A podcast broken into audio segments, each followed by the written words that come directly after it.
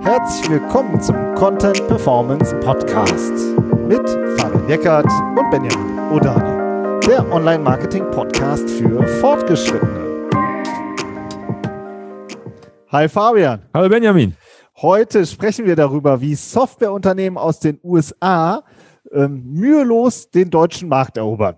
So, unser Eindruck, äh, was da eigentlich gerade passiert, um wie die ähm, US-Unternehmen wirklich auf mehrfacher Ebene ähm, ja, die, in, die Unternehmen in Deutschland angreifen oder einfach deutsche Anbieter angreifen. Auf der technologischen Geschäftsmodellebene sprechen wir drüber, aber dann vor allen Dingen auch auf der Marketing-Ebene. Also es wird auf jeden Fall eine ordentliche Folge. Ich bin mal gespannt. Ja, ich auch. Also wenn ihr dazu was zu sagen habt, wenn ihr auch mitdiskutieren wollt, ähm, schaut doch mal auf LinkedIn vorbei. Das wird auf jeden Fall eine spannende Woche, ähm, wenn die Folge online geht. Da ähm, würden wir uns sehr freuen, wenn ihr euch an der Diskussion beteiligt. Äh, vor allem auch, wenn ihr in dem Bereich arbeitet, wenn ihr Software anbietet oder wenn ihr da Marketing arbeitet oder Geschäftsführer seid, ganz egal. Wie auch immer, wie eure Erfahrungen sind, ähm, weil das ist ein brandheißes Thema. Ne? Also ja. ähm, wir sehen, wir, wir sehen ständig. Ne? Wir sehen ständig, wenn wir uns die Rankings angucken, ähm, auch wenn wir für Kunden arbeiten, die aus dem Softwarebereich kommen und, und Wettbewerbsanalysen machen, sehen wir ständig die Amerikaner bei Google vorne, ähm, bei Ads vorne, äh, massive Klickpreise bei Google Ads und trotzdem ähm, werden, da, werden da Anzeigen geschaltet. Das ist schon krass, wie die ähm, Softwareunternehmen den Markt aufräumen und was das für die Deutschen Softwareentwickler bedeutet. Genau, was das, bedeutet. was das bedeutet und Darüber aber auch die, die, Ursachen dahinter. Ne? Ja. Warum, wie bauen die das auf und warum können die das auch? So, ne? Und das gilt im Übrigen auch für viele andere Branchen auch, aber wir machen heute mal wirklich den Fokus auf Software. Ja. Ähm, kurz vorab, jetzt, äh, wie heißt das, wo, ähm, sag ich das noch? Ähm, wenn ihr Bock habt, dann gebt uns doch mal äh, eine kleine Rezension ab. Also ähm, kann man bei iTunes relativ einfach machen ähm, eine Rezension zu unserem Podcast, ein paar Worte und eine Fünf-Sterne-Bewertung, Fünf-Sterne-Bewertung oder Fünf Sterne äh, Deluxe. Deluxe, genau. Also wir freuen uns immer total äh, über jede ähm, Rezension, lesen auch immer jede, ähm, ja, haut in die Tasten. Okay, jetzt geht's los. Wie werden die ähm, ähm, deutschen Unternehmen von den US-Softwareunternehmen angegriffen. Wir haben ja schon so vorab auch äh, diskutiert und da hast du schon gesagt, das ist ja eigentlich so ein mehrfacher Angriff. Auf mehreren Ebenen, mehreren ja. Dimensionen. Ja, also vielleicht noch ganz kurz zur, zur Erklärung. Ähm, der, der eine oder andere soll ja auch noch in den äh, 1990er und 2000er Jahren noch nicht so ähm, bewusst auf dieser Erde geweilt haben wie wir alten, alten Typen. Ähm, und es ist ja so, dass damals äh, zumindest Software oder in den Ursprüngen Software einfach als, als ähm, Programm entwickelt wurde, was man runterlädt. Und äh, in den wenigsten Fällen hat man sie damals auch gekauft. Ja, aber tatsächlich ist das Geschäftsmodell vieler deutscher Unternehmen immer noch sehr klassisch, was auch was Software angeht. Ja, die haben nicht die Cloud-Lösung oder so. Ja, wenn man sich zum Beispiel sowas wie SAP anguckt, die entwickeln da schon lange dran, aber das, die Grundsoftware ist immer was, was irgendwer irgendwohin installiert, dann bezahlt man da einmal für, ähm, von mir aus auch eine Lizenz einmal im Jahr, aber man zahlt immer einen größeren Geldbetrag dafür, dass man irgendwo eine Software liegen hat, die irgendwas für einen tut. Das war so das, das früher das klassische Modell und viele, gerade deutsche Softwareunternehmen sind immer noch so aufgestellt, dass sie halt Software verkaufen. So, die Amerikaner machen das anders. Ähm, beziehungsweise die Unternehmen, die jetzt angreifen, machen das anders, denn die bieten dieses Software as a Service Modell an, ähm, wo man ähm, ja halt eher so, wo man halt eine Subscription macht, wo man, äh, wo man Platzmodelle sich mietet, wo man sagt, ich zahle jeden Monat einen kleinen Betrag, muss aber nichts installieren, ich kann die von überall aus benutzen. Ja, ähm, und das ist halt ein anderes Geschäftsmodell, aber die, äh, die, die Lösung, die sie anbieten, die Probleme, die sie, die sie lösen, das sind, das, das sind die gleichen. Ja, also das ist nicht so, dass die eine neue Software für ein neues Produkt äh, erfinden oder ein neues Produkt, einen neuen Produktbereich erfinden, sondern da geht es auch um, um Customer Relationship zum Beispiel oder um ERP, da geht es um Einkauf, da geht es um, um äh, Warenwirtschaft und so. Das sind die gleichen Themenbereiche, die die, die die klassischen deutschen Unternehmen auch bedienen mit ihrer Standalone-Software, nenne ich sie jetzt mal ähm, nur halt mit einem ganz neuen Geschäftsmodell. Ja, und Genau, Benjamin, ja, und du das, die ganze Zeit? Genau, weil das hat nämlich auch super viele, das bringt super viele Konsequenzen mit sich, über die wir ja auch jetzt sprechen wollen. Also das ja. ist ja sozusagen das, äh, das gängige, die, äh, die, die Ausgangslage generell, aber das hat halt wirklich super viele Konsequenzen. Ne? Also du hast eben dieses, ähm, dieses Subscription-Modell oder Membership-Modell, ähm, und mit einem relativ niedrigen Preis am, äh, im Vergleich zu so einem Standalone mit einem sehr hohen Preis auch. Ne? Aber ähm, es kommt ja sozusagen, das hat eben auch Folgen für Marketing und Vertrieb. So, genau, lass uns jetzt nicht so viel über das Geschäftsmodell genau. sprechen. Das viele, viele wissen ja auch, also die meisten von euch werden wissen, wie das, wie der Hase läuft. Ja. Ähm, aber es ist grundsätzlich ähm, für viele Unternehmen auch das bessere Modell, ja, weil man ja viel besser skalieren kann. Ich bezahle pro Mitarbeiter, pro, pro Nutzer, ich kann das hoch und runter fahren, ich kann monatlich kündigen, auch gerne. Ne, ich äh, ich habe das in der Cloud, ich kann von überall aus zugreifen. Das, das ist halt auch, das ist, ähm, darum arbeiten ja viele deutsche Unternehmen auch an einer Cloud-Lösung für ihre Software. Das ist ja auch was, woran viele auch äh, gerade entwickeln. Aber ähm, es ist für viele, äh, es ist halt der eine, die eine Ebene, auf der die Amerikaner attraktiver sind als die Deutschen. Ja. ja und aber nicht die Ebene, wir sind der Content Performance Podcast, ähm, auf der wir heute mit euch darüber diskutieren möchten, äh, oder, ne, weil es geht ja darum, wie greifen diese Unternehmen den Markt ab und an. Ja. ja. Und dann kommt, die nächste, kommt der nächste Unterschied, denn die, ähm, denn die deutschen Unternehmen sind eben im Vertrieb auch noch sehr klassisch aufgestellt, was natürlich auch mit dem sehr hochpreisigen Produkt zusammenhängt. Ja, also ähm, wir haben erstmal ist es halt ein super krasses Erfolgsmodell, muss man echt sagen. Die, dieser äh, der deutsche Vertrieb ist ja sehr gut äh, und aber das hat halt auch so gewisse Tücken oder Schwächen so, die wir halt auch immer wieder im Alltag merken. Ja, also es ist halt sehr auf, ich sag mal, der Vertrieb ist so organisiert nach Produktsparten oder nach Ländern. Und auf diesen Produktsparten oder Ländern sitzen dann wieder Mitarbeiter. Und die Mitarbeiter im Vertrieb sind dann ähm, oft so ähm, gepolt, dass sie halt eben auch eine, über eine Provision halt auch sehr gut verdienen.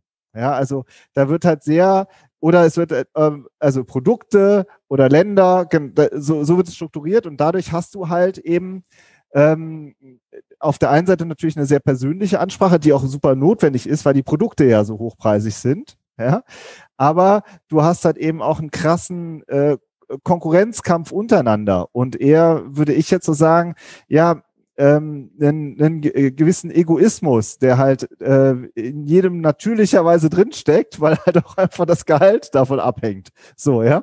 Und das macht's halt echt schwierig. Also wenn wir jetzt an die, äh, wir kommen ja immer über Webseite, ja, über äh, Keywords, über Content, über äh, Kanäle aufbauen und so. Aber ganz ehrlich, wenn ich jetzt ein Vertriebsmitarbeiter bin und ich habe äh, wird auf Provision bezahlt für einen bestimmten Kunden, für eine Sparte oder irgendeinen meinen kleinen Stamm, den ich selbst pflege, ja, was bringt mir das dann? Was bringt mir das dann, in die Webseite zu, äh, zu reinzugehen, ja, mein Wissen zu teilen oder auch zu kooperieren? Also das sehe ich schon als ein strukturelles Problem, das eben in dieser klassischen Organisation drinsteckt. Es ist ein strukturelles Problem. Mhm. Ja. Genau. Ja, das ist, das gilt aber nicht nur für die Software. Ne? Ja. Das ist ja eigentlich ein Absolut. strukturelles Problem, was sich durch alle B2B-Unternehmen in Deutschland zieht. Ähm, das ist ein stark, es ist ein Problem. Der Vertrieb ist kein Problem. Ganz hey. im Gegenteil, der ist super erfolgreich. Aber wenn es darum geht, das Marketing zu entwickeln, dann ist es eine, eine Hürde, weil man den Vertrieb braucht, äh, um das Marketing zu entwickeln, denn man braucht Kooperation und Zusammenarbeit und wenn die nicht stattfindet, weil die Anreizmodelle das einfach nicht hergeben, dann, dann wird es zum Problem. Ja, also dann wird die Struktur zum Problem, das ja. wollten wir sagen. Weil eine Sache, du hast jetzt auch schon ganz oft gesagt, wenn wir jetzt im Softwarebereich bleiben, wa warum ist das denn so lohnenswert? Ja, warum ist das gerade der Softwarebereich denn so interessant? Ähm, das, das hat ja auch damit zu tun, wie ähm, Unternehmen Software benutzen. Das haben wir jetzt gerade in der Einleitung nicht erklärt, ähm, weil ich finde, das ist wichtig nochmal zu sagen, auch wenn wir gleich über Google Ads und über Klickpreise sprechen, finde ich es wichtig, das einmal nochmal festzuhalten, weil wenn man sich als Unternehmen für eine Software entscheidet, dann bleibt man auch dabei oft. Ja, weil es, weil es so tief in die Strukturen reingeht und weil man so, ja auch man, man, man, man tut das Personal auf der Software. Man macht zum Beispiel seine ganze, seine ganze Warenwirtschaft, man committet sich auf eine Software und arbeitet jahrelang da rein. Das wechselst du halt auch nicht mal ebenso. Darum ist es ja auch so, darum ist der Kunde ähm, initial auch so wertvoll, weil die Customer Lifetime ähm, so lang ist, ja, der Kunde bleibt sehr lange und zahlt halt auch, wenn man so ein Subscription-Modell oder auch ein Lizenzmodell hat, sehr lange eben diese Lizenzkosten. Darum ist es, geht es auch nicht nur darum, einmal den, den Lead zu machen oder den, den einmaligen Sale, sondern der, der Wert des Kunden ist halt wahnsinnig hoch. Ja, gerade wenn man auch Lizenzen hat und große Lizenzen hat. Darum ähm, ist der gerade der Softwarebereich ja auch so interessant, darum ist der Vertrieb so stark, darum haben viele Leute so ein hohes, hohes Interesse daran, Neugeschäft zu schreiben. Und ähm, Darum sind die Klickpreise bei Google Ads auch so hoch. Ja, genau. Also die sind dann schnell mal pro Klick 20, 30, 40 Euro oder so. Das sieht man dann schon mal. Ne? Ja, also, muss ja auch irgendwo herkommen. Ne? Genau. Auf der anderen Seite eben ist das Produkt so teuer, dass äh, sozusagen das, das klassische deutsche Angebot, während eben ähm, das US-Angebot dann vielleicht über ein Abo-Modell mit einer monatlichen Gebühr deutlich günstiger ist und, ähm, und auch eben global. So. Und, äh, da würden wahrscheinlich aber auch der Vertriebler wird jetzt reingerätschen und sagen, ist ja gar nicht so, die sind ja gar nicht viel günstiger, wenn du ja. 1000 Mitarbeiter hast und Lizenzen bezahlst. Ist es ja auch gar nicht, aber es ist ja. einfach. Aber du kannst, halt, du kannst halt ein Freebie anbieten, niedrigen testen, Einstieg genau. oder testen, alles das, was wir ja auch als Online-Marketer so gerne haben, weil wir da halt ähm, Leads drüber, dann kannst du äh, kannst du darüber messen, wie viel äh, lohnt sich das vielleicht so viel äh, Ads zu zahlen, ja. Ähm, das ist halt eben ja, du bist halt viel flexibler. Ne? Ja, ja, ja, genau. Der nächste Schritt ist, der ist mir auch super wichtig. Ähm, oder willst du den machen? Das ist das äh, Thema Online-Personal. Wie bauen äh, in den USA dann die Softwareunternehmen ihr Online-Personal auf? Ja, also ich finde, wir müssen, wir müssen erstmal zuspitzen, ja. Ähm, weil ich, wir haben jetzt ein bisschen beschrieben, wie es so ist und so und wie die Welt hier so tickt, aber eigentlich tickt sie ja schon längst äh, ganz anders. Also eigentlich ist es ja so, dass, dass die, ähm, amerikanischen Softwareunternehmen den deutschen Markt aufrollen. Ja, und zwar und massiv, Komplett. massiv angreifen hier. Im, Im Bereich Marketing, nicht im Bereich Vertrieb, im Bereich Marketing angreifen. So, und ähm, wenn wir jetzt schon festgehalten haben, wie viel so ein Neukunde wert ist und wie wichtig es ist, die, die auch gerade Neugeschäft zu schreiben, weil die Leute so lange bei deinem Produkt bleiben, ja, dann, dann kommt es natürlich massiv darauf an, sichtbar zu sein und Reichweite zu bekommen und, und Leads zu bekommen die dann der Vertrieb von mir aus dann auch weiter bearbeiten kann. Ja, aber überhaupt erstmal das aufzubauen, ähm, aber das, das machen gerade die Amerikaner und auch in Deutschland. Ja, und darüber reden wir heute ja, dass, ähm, dass, dass es auch hier diesen Abgrabungseffekt gibt, dass es auch hier in Deutschland diesen, diesen, diesen äh, Wettbewerbseffekt gibt, der dahin führt, dass der, dass die amerikanischen Unternehmen den deutschen Markt absaugen. So, und dass für die klassischen, traditionellen deutschen Unternehmen nichts mehr übrig bleibt und dass sie aufpassen müssen, dass sie nicht in 10 bis 15 Jahren untergehen in diesem Markt, weil sie einfach nicht in, da investiert haben. Und wenn wir jetzt über Personal sprechen, dann ist das na natürlich schon so ein bisschen ähm, so die Ursachenbesprechung. Äh, Woran liegt es denn, dass die Amerikaner überhaupt so einen Druck auf die Leitung kriegen, online-marketing technisch? Ne? Ja, das liegt ja. daran, dass die vielleicht 10x Personal auf das Thema werfen. Ja? ja. Also äh, die haben halt äh, letztens ähm, schön schönes Interview gehört, ähm, ähm, wie zum Beispiel HubSpot, 4000 Mitarbeiter, 300 Leute im Marketing. Ja, einfach mal so eine Hausnummer zu nennen. Ja, so, ähm, das ist ganz schön krass. Ja, die haben halt, das ist kein Hexenwerk, sondern die haben viel mehr Online-Marketing-Personal.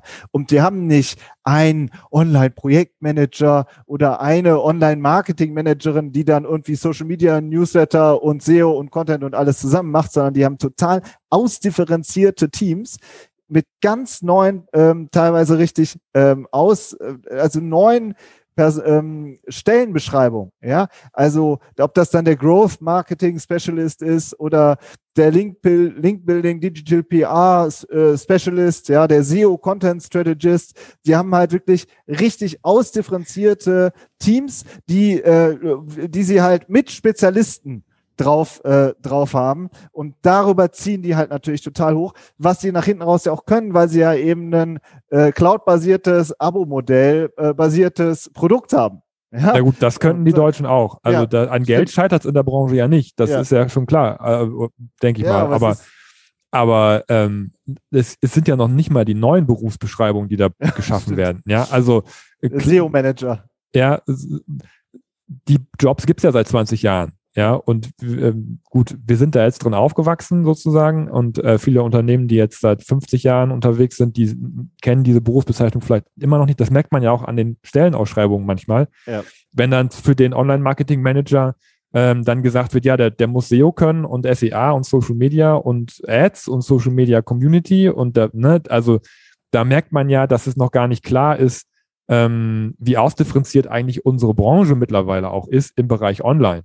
Ja, ja ein, ein SEO kann kein SEA machen zum Beispiel. Ja, also das ist, das, äh, gut, ich bin jetzt vielleicht eine, eine Ausnahme, weil ne, Learning by Doing so ein Stück weit auch. Aber, aber wenn ich ein professionelles Team aufbaue, dann brauche ich natürlich einen, der sich um Ads kümmert und einen, der sich um Organic ja. kümmert. Jetzt ganz grundsätzlich mal gesprochen. Das sind schon mal zwei Kolleginnen, Kollegen, ähm, und dann noch in jede, für jede Plattform nochmal, ne? Aber so, ähm, das sind ja keine neuen Berufe, sondern das sind ja Berufe, die gibt es seit 20 Jahren, den Social Media Manager, den Social Media Ads äh, und so weiter, ja. Und auch sich einfach mal klar zu machen, ähm, dass es das gibt und dass man diese Abteilungen auch so ausdifferenzieren kann und wie du schon sagst, dass es da nicht eine oder einen für gibt, der alles macht, der, das, das geht nicht. Das ist unmöglich. Und dann ja. hast du in den USA, das finde ich auch immer super spannend, wenn man so ein bisschen die äh, Branche da verfolgt, da wird wirklich um die Top-Fachkräfte, boah, wie da um die gekämpft wird. Also, also einmal was äh, äh, Gehälter angeht, aber auch Karrieremöglichkeiten angeht, New Work äh, angeht, ja, alles. Also der, das ist äh, die Führungskräfte und auch die Fachkräfte die sind da wirklich heiß begehrt und die wechseln da auch und natürlich sowieso auch mal ein bisschen lockerer und schneller. Und das finde ich halt auch einfach äh, erstaunlich. Aber du hast völlig recht. Es ist ein Ads-Team, SEO-Team, Content-Team, ja, so. Die, die sind einfach wirklich groß und die bringen darüber halt echt richtig viel auf die Piste. So. Und, ähm, und äh, auch nochmal das Thema Google Ads. Das ist nämlich auch noch eine spannende Sache. Die sind ja dann teilweise die Ads-Kampagnen defizitär so, wenn du, wenn du 30 Euro pro Klick zahlst. Geht ja gar nicht anders. Ja. ja. Und Zumindest wenn man auf den initialen Sale guckt. Ja, also was, was hat er bestellt im Warenkorb und was habe ich für den Kunden bezahlt? Ich glaube nicht, dass da irgendwer eine grüne Zahl bei sich in der Statistik hat. Ja, die sagt, oh, das, der hat, da habe ich jetzt an dem Kunden initial mehr verdient ähm, an dem Neukunden, als ich äh, bei Google Ads zum Beispiel bezahlt habe. Das, äh, Und warum machen sie es? Das, ja, ne, weil sie ihren Customer Lifetime Value kennen. Gut, den, den werden die deutschen Unternehmen vielleicht auch kennen, ja, bin ich mir ziemlich sicher, ähm, dass man weiß, was man an einem Kunden verdient. Aber so in der Vergangenheit haben wir ja selber auch schon das eine oder andere Gespräch geführt, wo dann gesagt wird, ja, aber das lohnt sich ja gar nicht. Also, ne, wo dann wirklich nur auf diese initialen Zahlen geguckt wird und gesagt wird, ja, aber da zahle ich ja drauf ne? und ähm, mach, mach die bitte wieder aus, die Kampagne. Ja? ja, so, wo man aber sagt dann, ja, aber guck mal, der Wert des Neukunden in dem Wettbewerbsumfeld, ähm, der ist doch viel höher, da musst du doch anders kalkulieren. Ne? Und die Amerikaner kalkulieren einfach anders. Die sagen, ich zahle für einen, der, der, ähm, der Return on Ad Spend, der ist mir erstmal egal. Ja, also natürlich müssen Leads bei rumkommen. Die Kampagne muss schon dafür sorgen, dass sich auch jemand anmeldet, das ist klar. Also da wird nicht Geld verbrannt, aber ähm, wenn man in die Zahlen reinguckt, dann geht es auch erstmal darum, möglichst viele Neukunden zu generieren, egal was es kostet. Ja, ja weil es sich nach hinten raus lohnt ja. und weil man dann halt wirklich auch bereit ist, das zu zahlen. Ne? Während dann halt äh, das natürlich auch immer äh, für dich eine bittere Situation ist, wenn man wirklich eine granulare Ads-Kampagne aufsetzt oder äh, auch dann äh, jemandem das beibringt, wie er das steuert und dann wird es halt relativ schnell ausgestellt. So, ja, weil, weiß ich nicht, eben, obwohl gar nicht so, noch gar nicht so viel darauf passiert ist. Ne? Ja, das ist halt aber dann, da sprechen wir gleich ja auch noch ein bisschen mehr, noch mal ein bisschen tiefer drüber, eine Mindset-Frage. Ja. Wie viel Budget habe ich insgesamt denn dafür da? Und, und wenn das alles immer nur wie ein Test gesehen wird, ja, dann, dann, ähm, dann passieren solche Entscheidungen halt relativ schnell, weil man sagt, okay, der Test ist jetzt für mich gescheitert für die nächsten fünf Jahre wieder. Ne? Oder ich meine, das machen einige so, aber einige, ja, das ja. kommt halt auch ein bisschen aufs Unternehmen an. Aber wenn, da, wenn, das, wenn das Mindset nicht eben nicht ist, ich will jetzt über diesen Kanal viele Neukunden generieren, weil ich mich einfach wehren möchte, weil ich auch diesen Markt für mich selber auch erschließen möchte, dann wird die Kampagne ausgemacht, wenn die sich nicht lohnt. Ja, das ist, wir, wir spitzen jetzt heute zu. Ich denke, dass unsere Hörerinnen und Hörer, die kennen uns ja. Das ist ja klar, dass es immer auf das einzelne Unternehmen ankommt. Aber es sind auch jetzt, Erfahrungen, die ja, wir gemacht haben. Und ja. jetzt kommt aber das, jetzt kommt International SEO noch dazu. Ne? International SEO. Jetzt machen die US-Unternehmen internationales SEO. Also die werden jetzt Exportweltmeister in Online-Marketing, denn die bauen ja in den USA massiv Content auf, massiv Rankings auf und dann wird halt auf den deutschen äh, SEO-Markt geguckt und da ist halt nichts. So. Ja. Und, äh, und dann ist das, was wir, sage ich mal, internationale SEO-Strategie nennen, ja, dann wird äh, der Content übersetzt. Und, ja. ähm, und dann geht's ab. So, dann und dann, ab die wilde dann, Fahrt. Genau. Dann sind die, äh, guckst du halt und dann siehst du in, im äh, Wettbewerbsmonitoring, wie halt ein US-Unternehmen innerhalb kürzester Zeit sich massiv Sichtbarkeit aufbaut, weil die natürlich den ganzen Content und alles auch schon haben und auch schon die Spezialisten dahinter, die auch wissen, wie es geht und dann die äh, sozusagen die Strategie portieren auf ein anderes Land oder auch auf zehn andere Länder. Ja, also ähm, das ist ja, ist ja auch nicht ähm, dann kein Hexenwerk mehr in dem Sinne, wenn man dann sagt, ja, okay, wir übersetzen, wir machen den Content einmal richtig gut und dann übersetzen wir den in fünf, acht, zehn, äh, 15 Sprachen. So, und gehen halt in unsere regionalen Märkte damit rein. Ja, das ist der erste Schritt, aber ähm, die Teams sind ja nicht nur fachlich ausdifferenziert, sondern auch, sondern auch sprachlich. Also ja. die, ähm, die richtig großen, die richtig guten ähm, die es auch richtig gut machen. Die, da ist es ja nicht so, dass, dass, dass die englischen, englischsprachigen Kollegen aus den USA das, den Text in den Übersetzer reinschmeißen und einfach auf die Seite kopieren, sondern die haben deutschsprachige Teams auch.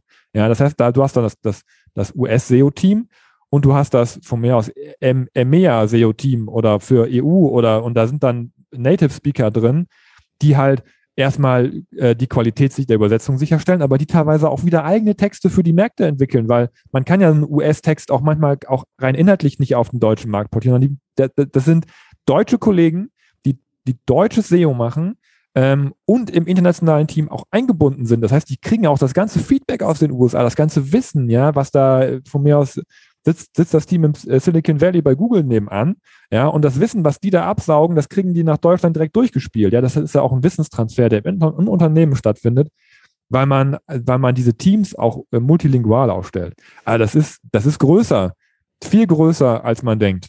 Und die, das ist jetzt nochmal, um nochmal den, äh, den Bogen zu spannen zum klassischen Vertrieb, während der sozusagen der klassische Vertrieb äh, konkurriert um die verschiedenen Kunden miteinander. Ja, also der klassisch aufgestellte provisionsorientierte Vertrieb können die sozusagen länderübergreifend ähm, miteinander zusammenarbeiten, weil sie sich auch überhaupt nicht in die Quere kommen. Also im deutschsprachigen äh, Google-Index nach vorne zu kommen, ist halt einfach eine andere Geschichte, als im US-Index nach vorne zu kommen. So. Ja, und spielt äh, auf die Abteilung. Aber, aber die, der, die Mechaniken sind die gleichen und ähm, so und und du kannst einfach wahnsinnig profitieren. Also die das ganze diese ganze Kooperationskultur ist halt auch da viel einfacher. Ja und ähm, muss ja auch sagen, der viele Unternehmen auch im Softwarebereich haben ja auch schon einen internationalen Vertrieb, der ist dann auch so aufgestellt und man will ja die, die Kollegen kooperieren bestimmt auch miteinander. Ja, also wenn ich ein eigenes Land habe, dann, dann fuscht mir da wahrscheinlich auch keiner rein.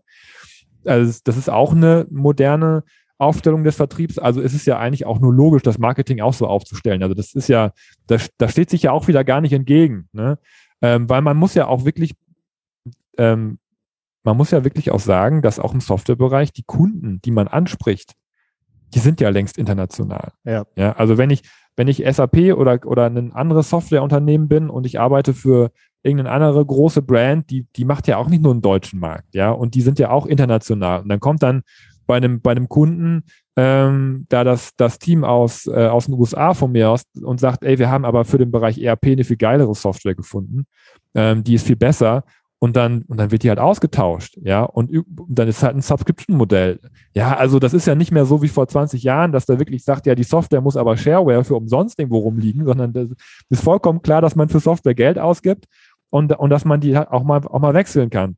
Und ähm, ja, und das, dieses, dieses Mindset wird ja auch immer, immer stärker in die Unternehmen kommen. Das heißt, es wird auch für die deutschen Unternehmen auch immer leichter werden zu wechseln. Und die werden wechseln und neugisch und die, Äh, und der Neukunde, für den ist das, ist das egal, ob der Anbieter in Deutschland oder in ja, USA sitzt. So, jetzt ist es halt so, wir sind ja keine, äh, wie wir, gehen wir damit um? So, jetzt sind wir schon ziemlich weit fortgeschritten in der Zeit, aber ich denke, da können wir auch so einen kompakten äh, Ausblick geben. Wie gehen wir damit um? Also es ist klar, wir sind keine Unternehmensberater im Sinne von, dass wir neue Geschäftsmodelle irgendwo einführen. Das machen wir ja nicht. So. Aber wir gucken halt immer durch diese Brille, weil SEO halt mega geschäftsrelevant ist und weil du halt in den Top Ten diesen, diese, diese Wettbewerbssituation hast. So, das heißt, wir haben immer diese, diese geschäftliche Brille und diese Wettbewerbsbrille automatisch an. Und, ähm, und das wäre auch ein erster Punkt, um ganz konkret zu starten, nämlich mit einer richtig guten Wettbewerbsanalyse, dass man sich mal anguckt, was für eine SEO- und Content-Strategie fahren die überhaupt? Auf welchen Keywords arbeiten die? Mit welchem Content? Wie strukturieren die ihre Webseite? Wie ist die Architektur dahinter? Ja, wie ist, äh, was für ein Traffic haben die wahrscheinlich? Ja, wie, äh, mit welchen, äh, Conver mit welchen Lead-Formaten oder Conversion-Formaten arbeiten die? Dass man überhaupt erstmal richtig die SEO- und Content-Strategie analysiert und auseinander nimmt, um überhaupt mal zu erfahren und zu verstehen, mit was haben wir es da eigentlich zu tun. Ja, und wie machen das die ist, das? Ne? Das ist der erste, ja. erste Schritt, um überhaupt mal diese Klarheit zu bekommen und auch um aus dieser eigenen Denke auch herauszukommen. Das ist ein super relevanter Part, der dazugehört. Ja, und der auch gut umsetzbar ist, weil die Daten eigentlich frei verfügbar sind. Ja, ja also man, ähm, die SEO-Tools bieten eigentlich die, den, den kompletten Überblick oder die Möglichkeit, die Online-Marketing-Strategie des Wettbewerbers äh, zu 100 Prozent zu durchleuchten. Ja, also die höherwertigen ja, SEOs. Die höherwertigen, wenn man dafür Geld, wir sind ja im Softwarebereich, ja. das heißt, alle sind gewöhnt, für Software auch Geld auszugeben, also darf man für SEO-Tools auch Geld ausgeben. Ähm, und äh, da sind die, das ist, äh, das ist äh, Blue, Blue Ocean. Also man kann sich das alles anschauen. Natürlich muss man das Know-how haben, ähm, und zu, um, um zu wissen, was man sich anschaut. Und wenn man das Know-how hat und wenn man die richtigen Tools hat, dann ähm, kann man einmal vom Wettbewerb her die Online-Marketing-Strategie sich anschauen. Und natürlich ist es wahnsinnig wichtig, dass man sich selbst auch eine entwickelt. Ja, dass man, ja. dass man individuell, jeder Markt ist anders, die Keywords sind anders, die Suchintentionen sind anders, die, die, die internationalen Märkte sind anders. Für sich selber eine Online-Marketing-Strategie entwickelt.